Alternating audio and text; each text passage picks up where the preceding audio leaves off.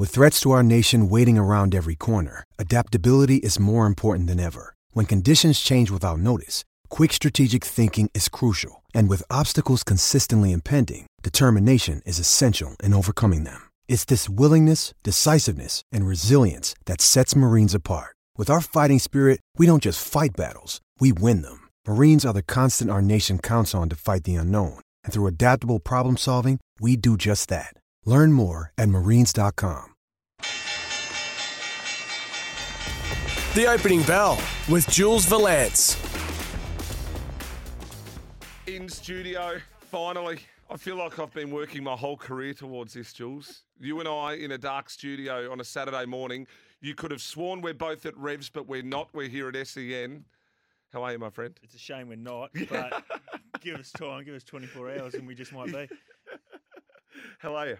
I'm well. I'm good, and um, yeah, racing across the country. Obviously, the last G1, as you mentioned, the Tatts Tiara, which looks a really open race, and Philly sort of dominate the market there. But I think there might be a bit of a change, sort of come jump time there, and then we're back. We've been seven months away from Caulfield, and and now we're back. So um, Sandown's done a massive job for the workload that it does throughout winter, but now we get to Caulfield, and um, good to see it back. It's punting friendly, Sandown.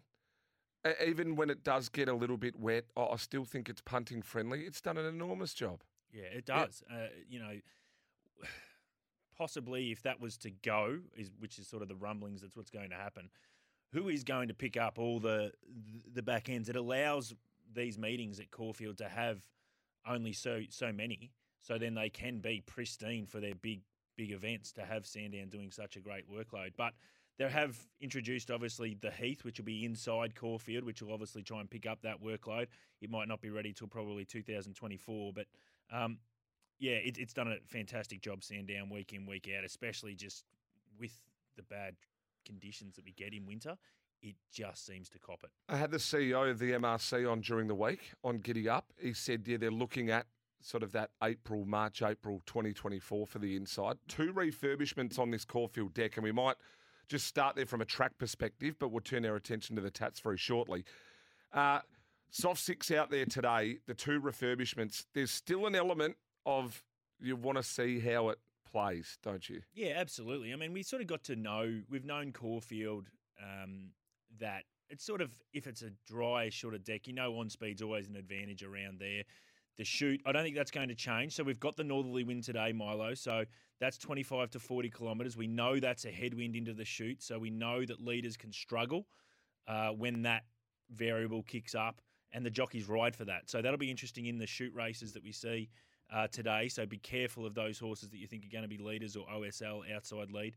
Um, they might struggle a little bit, but yeah, I mean they got 50 mils this week. They probably Yeah. wouldn't have wanted that off off a brand new deck to get 50 mils during the week. Um, two mils last night, sort of seven and a half on sort of Thursday before midday. So um, look, I expect it still to race pretty well, but it's a new track, so maybe the soft six races as a genuine soft six, where we'd usually probably think that might be an upgrade at some stage with this northerly wind. Times will be a really interesting point. So the races one, two, three, we'll get a guide of where this track sits. But um, I also think, yeah, just with that wind, be really careful of leaders.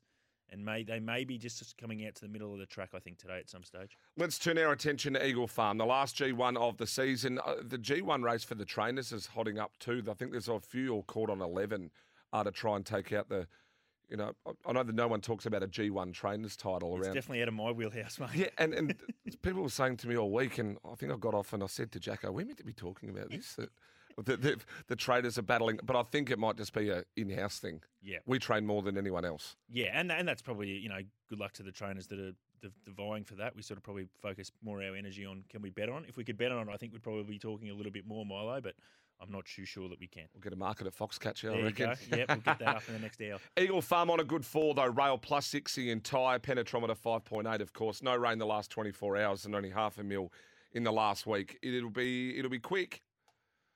Yeah, it's it's come it's just raced really well, hasn't it? I mean, we spoke about this sort of two years ago. A little bit worried about Eagle Farm and where they would be. I think the track's raced sensationally this carnival. I think the carnival overall has been really good. So um, it sets up really well. No excuses, I would have thought, outside of luck in running. Let's turn our attention to the Tatts Tiara. Um, I was talking about a horse earlier on in the week, and I'm glad I got the earlies um, because it looks like it's shifted quite considerably in the one electric girl. Chain of Lightning, again, another one that's shortened in the market.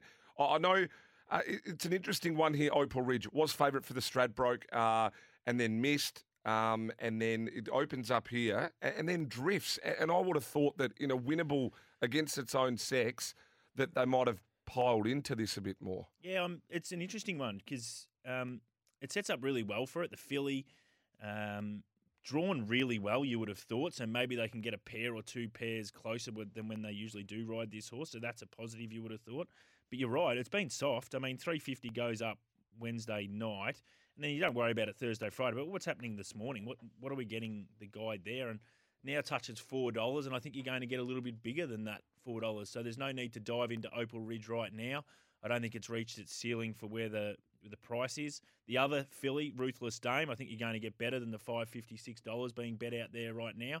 And, and you're right, Milo. The two that you like, Electric Girl, really well supported. So if you get 17 $18 out there, I think that'll be wiped off the board shortly. Chain of Lightning, rock solid at $7. Really positive push for that horse. And there's other horses that are solid. Shalo, uh, Lady of Honor, a bit of support for that horse.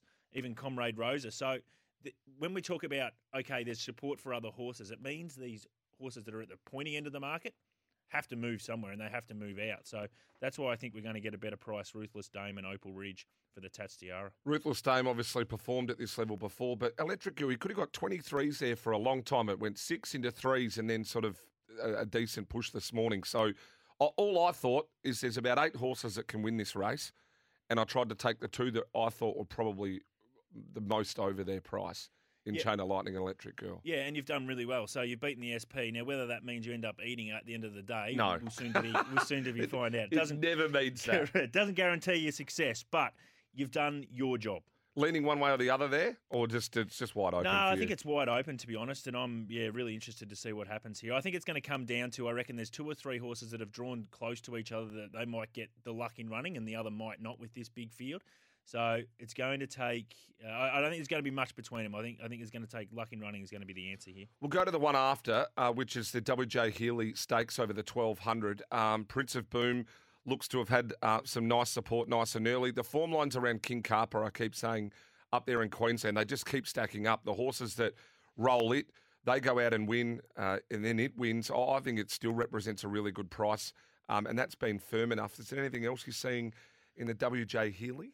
I think this is interesting from a market perspective of what we sort of identified here. So Prince of Boom, absolutely solid. So it's drawn that wide gate. The market doesn't care about that. That doesn't seem to have an issue with it at all because it is rock solid. 270 might be your ceiling there for that price. So if you want to have a bet, bet Prince of Boom, it might be advised to probably take it now. I don't think you're going to get much bigger than that unless we see a huge pattern uh, in the first seven races as a guide. The other horse that's been really well supported is the good, the big goodbye. So they're the two that I think might clear out from the rest. You talked about King Kappa, who's bringing really good form lines, and they're stacking up through other form races as well. It looks like he might get a little bit soft, so there's no need to take the six dollars, six dollars fifty about him. I think you're going to get a better price about him, which is fine for value if you like that. And uh, yeah, there's a few others that I think are going to get a little bit soft. So I, I sort of see Prince of Boom holding its price. The big goodbye has been well supported, looks to hold its price, and the rest, I think you're going to get better. Yeah, I tend to agree with you with King Kappa. It's always that if you look at them for so long and there's absolutely no movement, and you expect one of those favourites to shorten, you could nearly bet that yours is going to drift at some point. It's got to, it's when the mar- so what are they betting? They're betting 124, 125. I think come jump time they'll be betting 119, 120. So it's got to come down. So those horses that are just you can see half a chink in their price, they've got to go somewhere, and it's usually out. Uh, really brief look at race number nine. I know Swiss Exile just slightly drifted there. Yeah, see, it's been what do we got? Yeah, so early doors. 360, 330 this morning, 310 out to $3.40. And you're right, you're going to get bigger than that. So if you like that horse, um, I'd be holding off.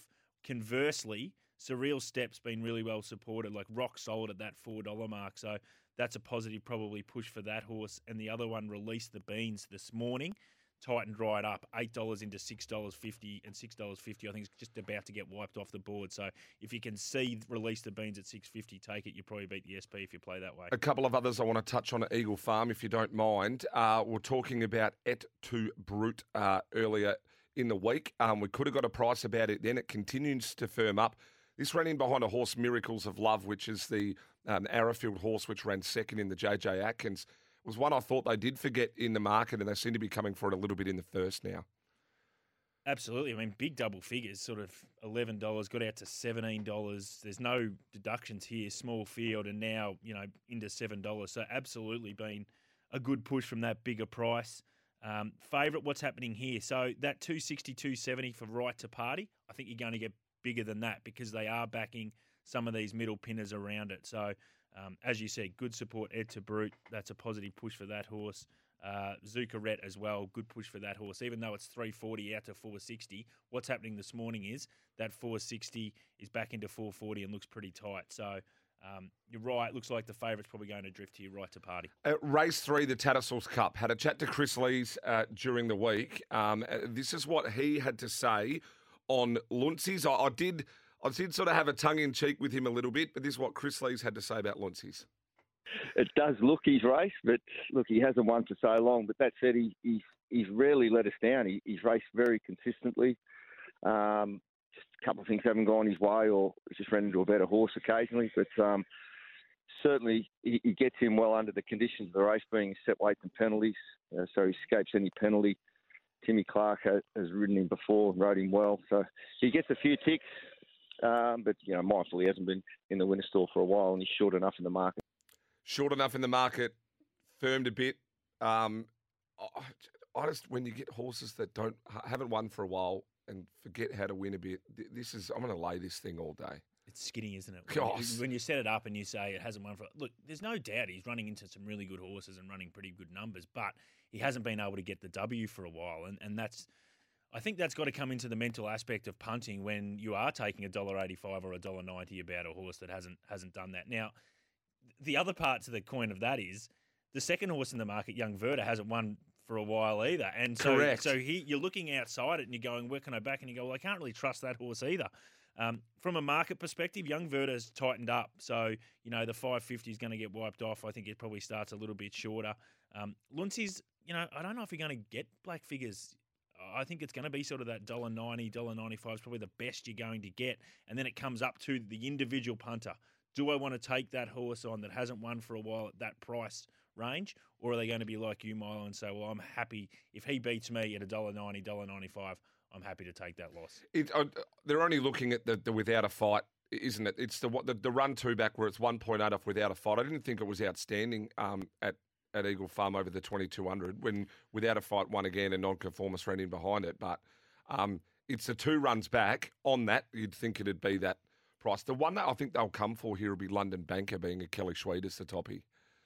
Yeah, so it's been 850 into 750. It'd be interesting to see what happens at the death. I, I, can see sort of on the exchange it's a little bit bigger than that, so maybe there is a hole in in London Banker, but small field here. So again, probably a tactical affair. Um, probably not going to be much luck in running. is going to be taken out of it. So it's going to be interesting to see what happens, but there's sort of two horses at the top of the market that I don't think the punters overly trust 100%. What are you liking at Eagle Farm? We might sign it off and then we'll come down um, south unless you want to um, go through any other races. No, not, uh, look, to be honest, I, I, like what the market's doing with Prince of Boom. I think it's done some really big numbers. Um, I don't think it's still. I think it's probably not the end of the prep. I think it sets up pretty well. The wide gate, I'm not too worried about. Um, the, the the big weight, not too worried about against these kinds of horses. So I think Prince of Boom might be really hard to run down. Race six, number one, Thalassophile for me. Um, I thought the Kerrin McEvoy Waller combination here. Uh, the move was early on this, um, Jules, and, and I'm pretty happy to be with it as a better one. And I actually made one of my better bets, funnily enough, in the Tatts Tiara, being Electric Girl and Chain of Lightning, a, a two play. So I thought that at least if you even if you took the prices earlier on in the week, like we said, you could go and make a quid now. Yeah, absolutely. And the market's moving towards those two horses. So, as I said, you've done your job. It's just now, hopefully, you can get the result. Never works, though. it never works. Uh, love to hear from you wherever you are, right around the country. 0499 736 736, a Cygnett Boost power bank to give away to the value of 59.95 and 18 holes and a cart at Mandalay. That's 18 holes of golf and a cart at the Mandalay Golf Club. Uh, send us a text 0499 736 736. This is the opening bell, all thanks to Inglis, Australia's leading thoroughbred auctioneer. Kilmore Toyota personalised our, sorry, personalised our used vehicles up to your spec. We'll be back right after this.